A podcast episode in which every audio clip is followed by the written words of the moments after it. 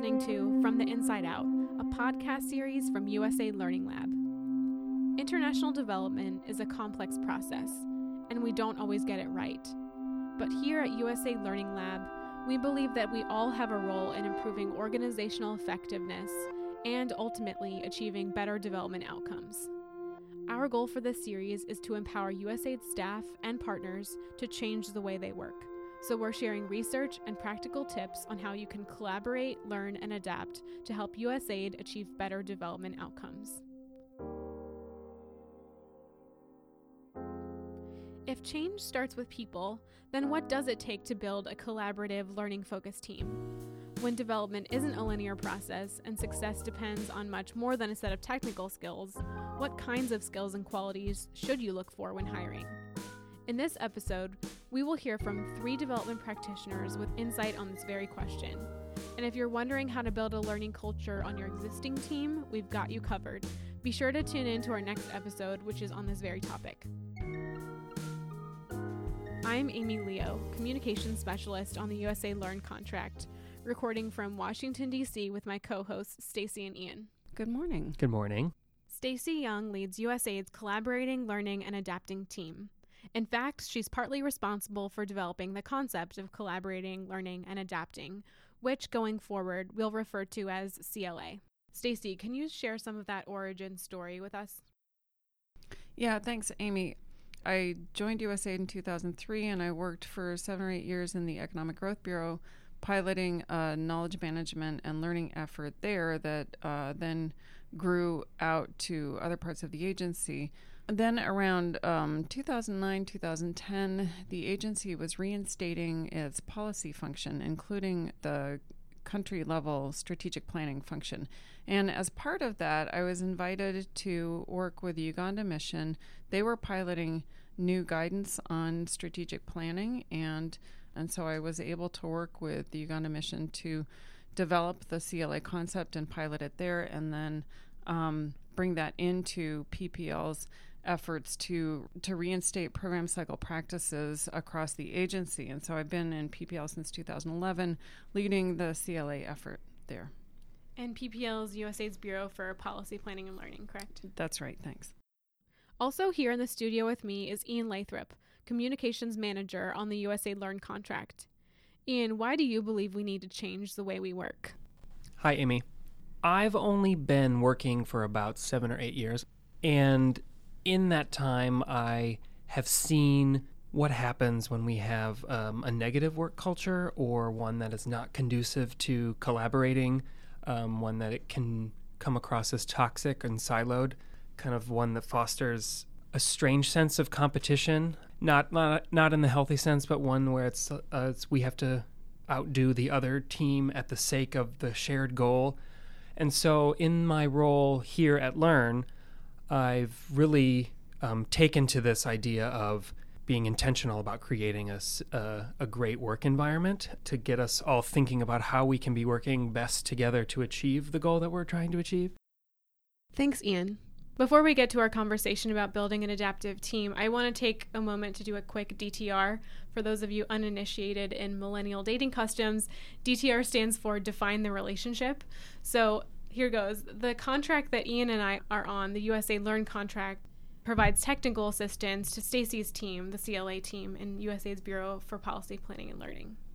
That's right, Amy. I'd like to think of you guys as our extended team and definitely our force multipliers, but also a lot of the innovation that we do comes from you because you have really broad and deep expertise in a lot of aspects of knowledge and learning on your team of about 35 people.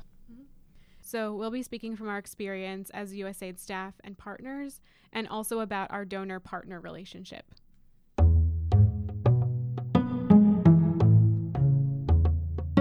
USAID isn't the only donor organization using an adaptive approach in its programming. DFID, the UK's Department for International Development, is also working this way. In August 2016, Helen Derbyshire and Elbereth Donovan co authored a research paper entitled Adaptive Programming in Practice Shared Lessons from the DFID funded LASER and SAVI programs. I recently spoke with Elbereth and Helen to hear about their lessons learned on building adaptive teams for these programs. First, here's Elbereth explaining why her climate reform program required a non traditional set of skills. We couldn't do this with, in inverted commas, traditional development practitioners. And what do I mean by that? Um, often, when we look at staffing a reform program, donors put a lot of emphasis on people having 15 or 20 years experience, a master's degree, a PhD.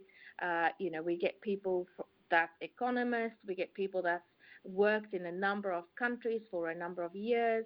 They want Prince qualifications, etc., etc. So donors can stipulate quite um, a lot what we need to field in our team. And that's not necessarily what we needed to actually work in an adaptive way. Um, what we realized was that sometimes or often soft skills were more important than technical skills. So, firstly, you need people that's really comfortable with a lot of uncertainty. You know, I'm not going to be able to tell you exactly what you're going to do when you get off the plane uh, in Kigali or, or in Nairobi. Um, I'm simply going to say to you go and speak to a wide range of stakeholders, find out what they want help with, and you know, do some analysis on where the problems lie, where the political will is, and then start to work with them. So it was really about people being able to ask questions and to find uh, in and to build trust rather than it was about having an expert who was able to go in and give answers and give solutions. Um, they equally had to be able to actually facilitate discussions and facilitate uh, local stakeholders to come up with their own solutions and to help them find a way forward rather than going in and telling them what it is we wanted them to do. So, right, those staff were really serving as facilitators, as Elbereth said, and they expected to ask lots of questions rather than coming in and providing the answers. So, this is the approach that is really at the heart of USAID's collaborating, learning, and adapting process. I think one of the things that comes out um, really strongly that she didn't name as such is the importance of humility. And it can be funny in a government context to say that you want to hire for humility. It's not really um, one of the core competencies that gets mentioned very often, but I think it's absolutely essential to development. Uh, if we're to get out of this mode of going in and providing answers to questions that nobody's asking, and instead really see ourselves as facilitating a process that's owned by somebody else because it affects their lives. That's right. I really picked up on that point that she mentioned about being a facilitator and not just facilitating a group conversation, but facilitating parties involved in this. Yeah, absolutely. And and also because that facilitative approach is something that is so useful to bring to systemic constraints and and the systemic constraints are really important to understand and um, address, you need somebody who's good at systems thinking. And so, again, that's not sort of the traditional skill set of a development worker, although I, I do think that more and more um, practitioner organizations and donors are embracing systems approaches and understanding the importance of systems thinking. Helen Derbyshire's project was also set up to be adaptive. Here's her description of it. The SAVI program is a DFID funded social accountability program um, in Nigeria. It started in 2008 and it came to an end in 2016. Um, SAVI is a social accountability program in the sense that it's it's working to support citizens, civil society groups, media organizations, and politicians to influence their state governments and to hold them to account. And it worked in 10 states in Nigeria. And here's Helen's description of how the project was structured. Right from the start, we wanted the program to try to facilitate locally driven processes of change which had the potential to take on a life of their own after the program. So to kind of catalyze and support working relationships amongst local actors that weren't driven by funding. So because of that, rather than give grants, we worked through in-house state teams. So each of in each of the state teams where we worked, we had um, we recruited our own state teams whose role was to play a behind the scenes facilitation role, brokering working relationships between citizens, civil society organizations, media organizations, state level politicians, and governments to mentor the, the various players involved in those relationships and to support them with funding on a diminishing basis, but in such a way that their activities were not driven by funding, but supported by funding to get them going. Stacy, how does this resonate with you and your experience at USAID? That's such an important point about funding. Um, I, I think that uh, we hear this that funding can constrain adaptability because funding implies we know what we're doing and we know how much it's going to cost, and then there's an uh, an imperative to use the funding in order to be able to garner more funding. And so then the you know it's the tail wagging the dog isn't it? It's the funding driving the intervention rather than vice versa. So yeah definitely with respect to uh, adaptive management she's also talking about locally driven development. And so much of what she's saying including the funding piece but the other pieces as well align with what we heard for instance from the many voices represented in time to listen which was um, that uh, about five years ago now, that um, listening project that involved listening to people on the receiving end of foreign assistance. That's the subtitle of the book, Time to Listen, which incidentally is my favorite book about development. Um, and one of the things that people on the receiving end of development assistance say is there's too much funding uh, and that it drives implementation instead of um, being able to figure out what works, figure out what's needed, and then from there build some sort of intervention that is inclusive and collaborative and definitely locally led.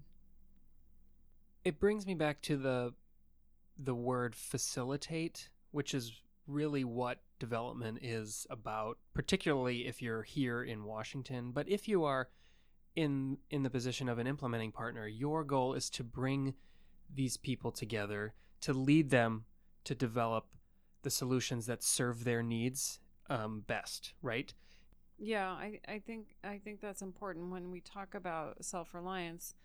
If we're talking about countries building their ability to look the way we tell them that they should look, right? That's not really a recipe for success for anybody. So yeah, I think I think that that's really right, Ian. That um, there's that whole piece about listening and then also just seeing ourselves as bringing one piece of the puzzle that is the solution and we don't even always know what that piece is right um, sometimes it's convening sometimes it's expertise sometimes it's funding sometimes it's a combination of all three um, but we don't know and we don't know until we figure that out together with the people that right. we're trying to support right and being comfortable with a lot of uncertainty. Elbereth mentioned uncertainty of getting on the ground and having to figure things out, and using your position as a development professional, either working for a donor or working for the implementer, to bring your resources, your social connection resources, your monetary resources, your knowledge of a specific sector resources, to pool those together, to bring the team and say, we're moving where the direction of the goal is going, and we're not motivated by our own egos or our own agendas or our own priorities. Helen also told me that they had a major pivot in their program, and here's her description of what happened.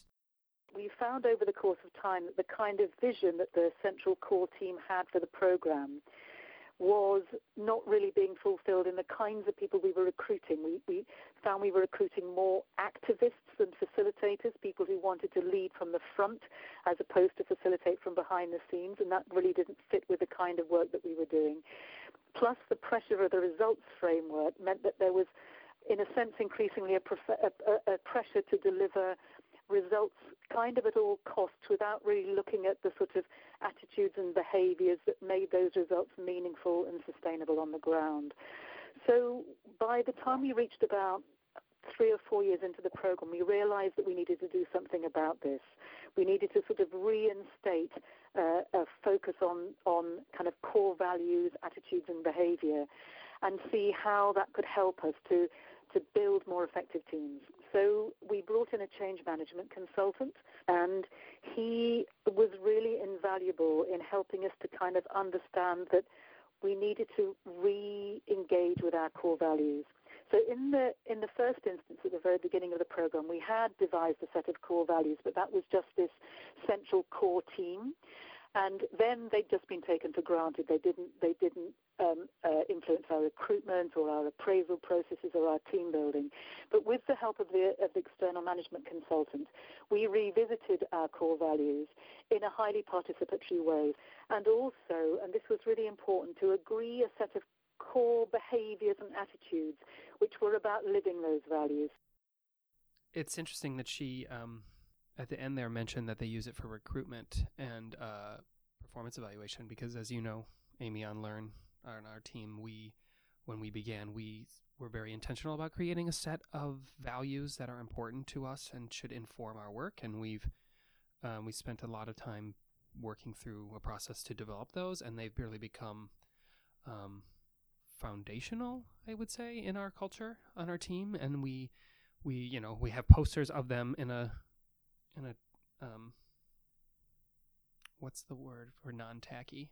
location. Yeah, but not like those motivational posters. But we have them displayed so that they're always front of mind for folks, and we have a um an informal working group that meets to talk about our values and how we're holding ourselves to them to make sure that the team is headed in the right direction in terms of the culture. Um, and then we hope the hope with them is that when we are working with other people, colleagues outside of our core team, we're we're sh- emanating, presenting, sharing, communicating those values with them, so that it kind of snowballs. It's great to see that somebody else um, had success in doing something just like that. And we're also evaluated based on those values. Yeah. Mm-hmm. Yeah, Twice a year. Which is great. I like the way that she's connecting a lot of the different things that go into an an approach to development that puts the stakeholder communities in the lead.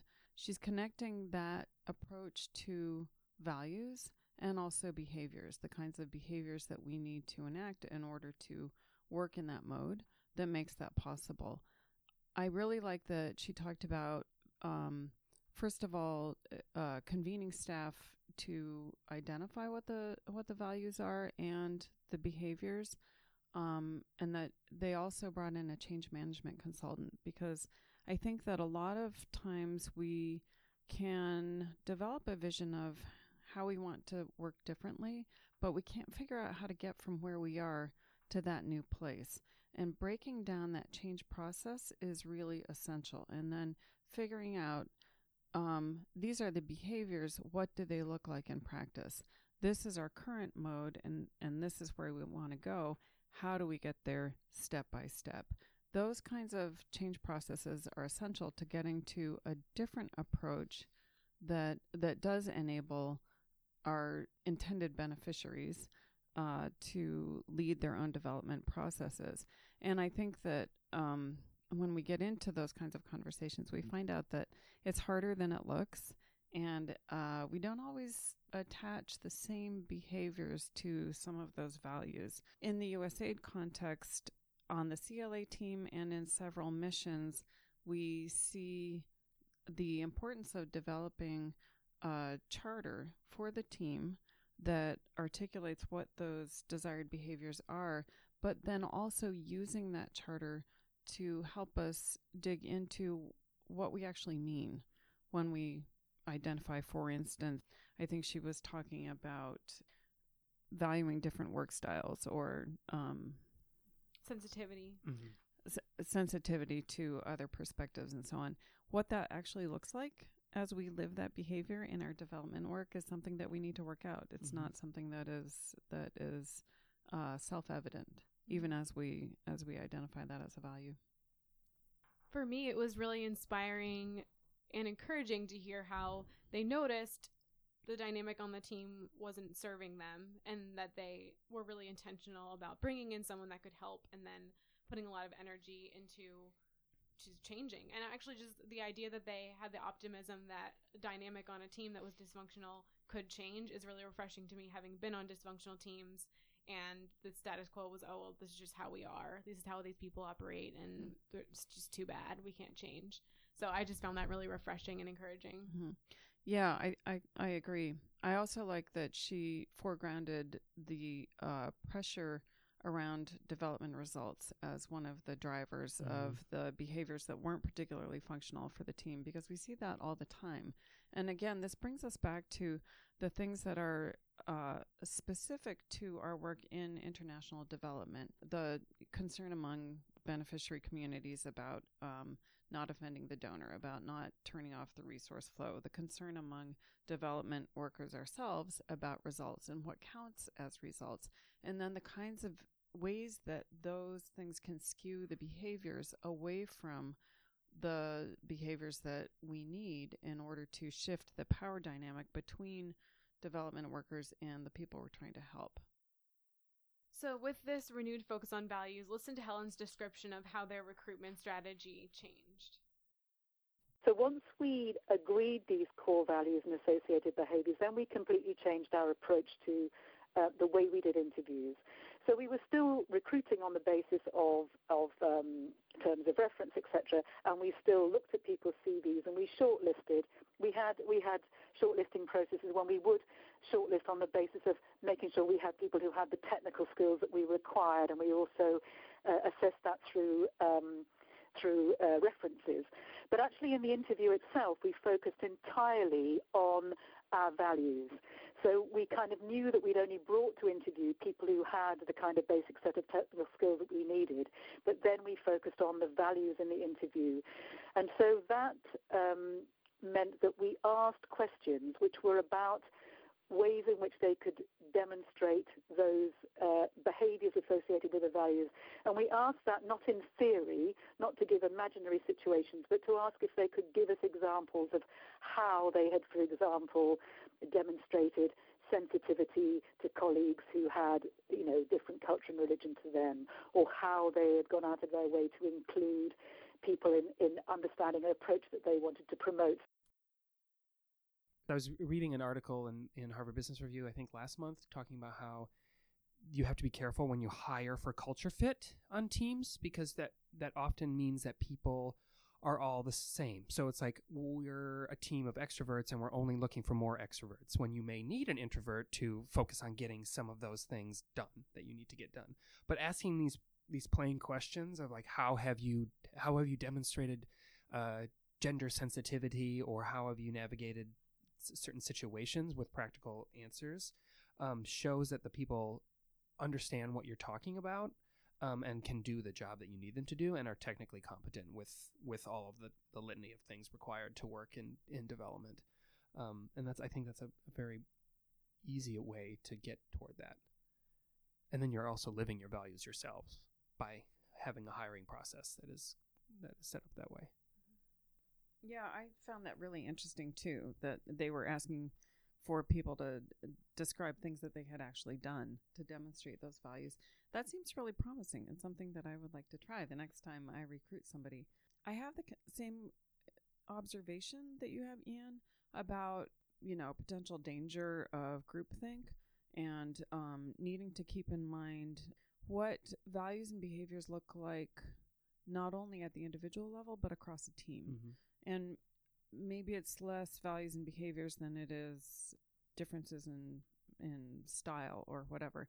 But there i i do think that there is a there's a combination of homogeneity and heterogeneity that you want on a team so that you can have people playing that critical function for each other as well as reinforcing the kinds of behaviors that are conducive to the approach to development that we're talking about it it sounds as though they've navigated that well, but it is something that I would be on the lookout for. And another thing is that she she didn't emphasize it much in what she was saying, but she led with saying that they initially screened for development experience. And I just want to emphasize that because I think that alongside the shared values, that's really essential. You can have somebody who enacts the kinds of sensitivities that you're looking for, but without the development experience, they will have a hard time connecting with people you're trying to work with in the field. And so putting those together, I think, is a really promising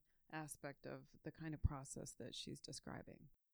It actually relates to something I heard during my interview with Emma Proud from Mercy Corps. Mercy Corps has done a lot of work around adaptive management, even making Emma Proud their Director of Organizational Agility. Here's what Emma had to say about incentivizing learning behaviors across the whole organization. It all comes back to people, and people really do drive the agile organization. So, if we're saying it's about mindset and culture and learning, what we found is that managers and leaders, but particularly direct managers, really do create the enabling environment internally for that to evolve and happen. They signal it, they role model it, um, so we identified managers as being a really key leverage point in the system. What we found was that there was a risk that it becomes like a cult of personality, where we say that one particular leader has created this like super team who can be adaptive and other people don't. But coming almost from the perspective of Carol Dweck's growth mindset, right? So obviously growth mindset is where you enjoy learning and realize that you learn more when you're at the edges of what you're capable of. But she doesn't say that it's given. It's not like you've either got it or you haven't. It's something that you can learn. So trying to think, okay, if that's the case, we don't want to write off all of the managers that we've got in our 5,000 person organization. We want to try and work out how we can cultivate and nurture those particular kind of mindsets and start introducing like nudges to help managers do more. I wanted to play that clip for you because this is Mercy Corps' approach to preventing that sort of cult of personality around adaptive leaders. They are really working to incentivize these behaviors at all levels, not just in managers, but also that supervisees expect these behaviors from their managers and that everyone that's part of a team is expected to reflect these behaviors to each other. I have a lot of thoughts about what she said. I also kind of want to work with her. She sounds awesome. She mentioned that erosion of trust with managers, especially if you're in the middle, if you uh, are uh, managed by someone and you are managing others, of you fall into the trap of going over a to-do list with folks. Did you do this? Did you send that email? Did you, you know, have your meeting? Um, and I have been on teams where that is often the case, where you have a, a check-in and you just go through the same list that you've gone through over and over. Um, but it's really helpful when you think about it of this is our team's shared vision and objective. This is what needs to be done, but how you do it is up to you. Go if you have a different work style, if you have a different thought on how we should, you know, just go do it. We'll check in on how it's going to get there, but just as long as we're on the same page of why we're doing what we're doing and where we're trying to go, then you can empower staff teams to be creative, be entrepreneurial or whatever to get there and then they feel that they own a piece of of the team's work mm-hmm. i also think it's it's um in this in development itself we're kind of all motivated by the same goal and you could you could make it pie in the sky of making the world a better place or improving the health of mothers in this region or whatever that goal is that's the, your motivating factor versus something like Wall Street or something where you're like motivated by a ton of money or prestige or whatever it is. You know, it's a little bit different here where that's what we're motivated and then we're trying to do the best we can here with in our work. And then you're more collaborative that way. Um, I don't think anybody is is working here to be the like biggest celebrity of development for that reason. They may be a celebrity in development, but that's I don't I don't say that like I want to be the most famous person in development. They're here because of a of a a deeper purpose. Yeah, a goal that it's not for them, it's for others. Exactly. Mm-hmm. I think that's a really important point because people in development are by and large really strongly mission driven. Mm-hmm. And that approach to management that uh, is all about checking up on whether you did X and Y really undermines that. It, it um, essentially second guesses people's motives. And I think um, it, it's no accident that the kind of leadership that we see that works well Um, and I love that Emma's title is Director of Organizational Agility. I just love that there's that title out there. Um, but uh, but her position and and the other people we've heard from, uh, and other people we know in this space, the type of leadership that they bring to the teams that they work with is very similar to what we're saying it should be our stance vis-a-vis the communities that we're trying to support right? It, it's facilitative. Um, it's not about checking up on people because of some underlying assumption that without that they will somehow slack off. But instead really building on that um, strong sense of purpose that we all have. And um, helping to remove the obstacles between people and what we're all trying to collectively accomplish. And that I think is is really essential to uh, the kinds of approaches that we're talking about. And I'm also reminded of the work that we're doing in the evidence base for CLA workstream that um, looks at evidence from a lot of sectors. She talked about behavioral economics, for instance, and um, evidence that, that supports this notion that people are more effective if they are more empowered mm-hmm. and that building on people's sense of purpose and, and mission and um, supporting their engagement with their work and with their colleagues is really essential to their effectiveness. I think that plays on what I think it was Helen was saying when you when you have trust or when you have personal connections with folks on your team when you establish a strong personal relationship you're you're going to feel more empowered both of you yeah, I think that that word respect is often really loaded, but I think that's at the heart of what we're talking about. Mm-hmm. Really respecting that people are doing their best, that they have good intentions, that they're committed to um, achieving results and supporting them in that instead of the the kinds of um, management styles or um, performance structures or whatever that can sometimes send a quite different message. And again, the resonance between that and how we approach development generally. Um, are we listening to and respecting the communities that we're working with? Are we supporting them in um, articulating their visions and achieving those visions. Um, does everybody have a voice? Are we are we supporting that? So I thought those connections were really really important in what they were saying.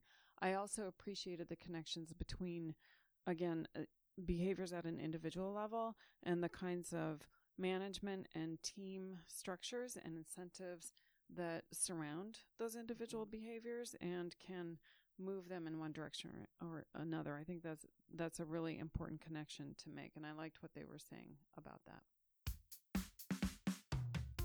So, next time you're hiring, look beyond technical skills. Search for candidates with a history of asking questions and facilitating rather than leading development. Stacy's final thoughts were a good teaser for the topic of our next episode, which is creating a learning culture. Listen for some tips on fostering the enabling conditions for adaptive management. All of the research in this episode comes from our area of work on the evidence base for collaborating, learning, and adapting. To learn more, visit usaidlearninglab.org slash EB, the number 4, CLA.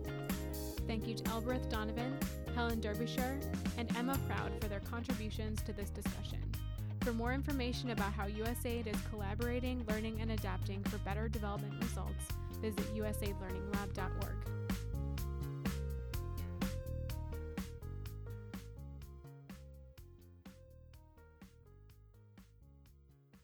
The USAID Learning Lab podcast is a production of the USAID Learn contract, implemented by Dexis Consulting Group and its partner, RTI International, on behalf of USAID's Office of Learning, Evaluation, and Research in the Bureau for Policy, Planning, and Learning. The opinions in this podcast do not necessarily reflect the views of the United States government. Our music is by Poddington Bear.